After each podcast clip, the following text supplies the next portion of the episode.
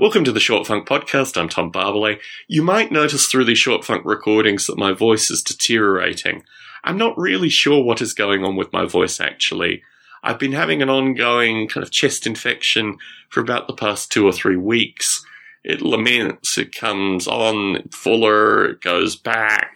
When I lived in the UK, I used to refer to this as a pet cold that I would carry around and stroke, you know, give occasional glasses of milk to, this kind of stuff.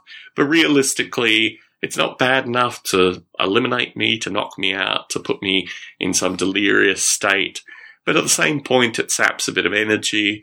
It means I have to go to bed a little earlier. And ultimately, when I come to these short funk recordings, I sound a little gravelly when I do it. It's also the nature of the end of the day. I find myself increasingly losing voice towards the end of the day. And because I record these short funks exclusively in the evening, you get to benefit from my particularly gravelly voice at the end of a day. I noticed in a recent short funk recording a misedit.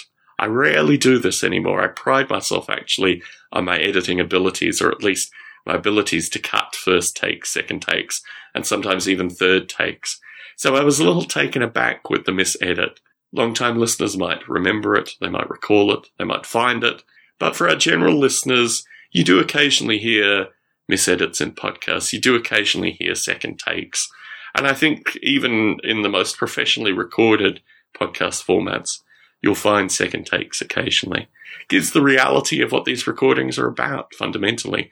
They're about multiple takes. They're about multiple attempts.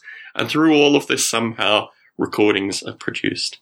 So as you listen to my gravelly voice, if you try to reflect on my general quality of life, think a little bit about this pet cold and my hope that one day I will be rid of it and I'll be recording more normal short funks without a gravelly voice. Tom Barbalet in San Jose, signing out.